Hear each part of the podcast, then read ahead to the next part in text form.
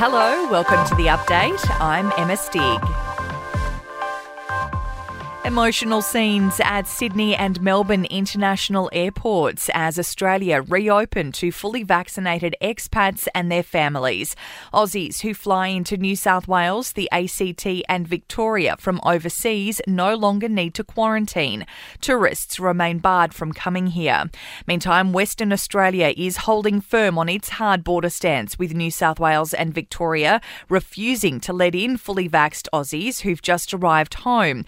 WA WA's vaccine commander Chris Dawson says New South Wales is still classified an extreme risk, despite case numbers there dropping below 150 today. They still would have to enter hotel quarantine if you're coming from an extreme jurisdiction, but you have to fall within that exempt category. The opposition believes there is a lack of trust in Prime Minister Scott Morrison from international leaders. The PM has delivered a speech at the G20 summit, but his appearance has been overshadowed by scathing comments from the French president, who's accused Scott Morrison of lying about the cancellation of a major submarine deal.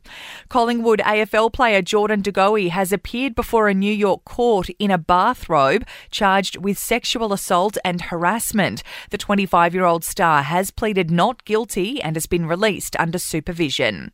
Former New South Wales Premier Gladys Berejiklian has wrapped up her evidence at the ICAC hearing, maintaining she did nothing wrong and always acted in the public's best interests.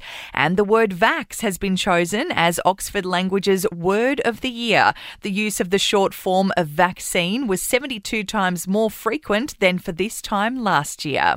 In sport, Australia's men's T20 team is facing facing two must win games to reach the semi finals at the World Cup following a heavy loss to England. They'll need to beat Bangladesh and the West Indies to advance.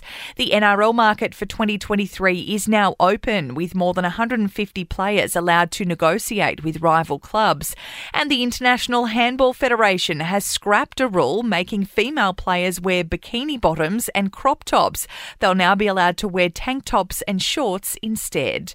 In entertainment news, news, Katy Perry and Orlando Bloom have shown off their Halloween costumes. The topical outfits have Katy dressed as a giant vaccine syringe, while her superstar fiance is dressed as a doctor.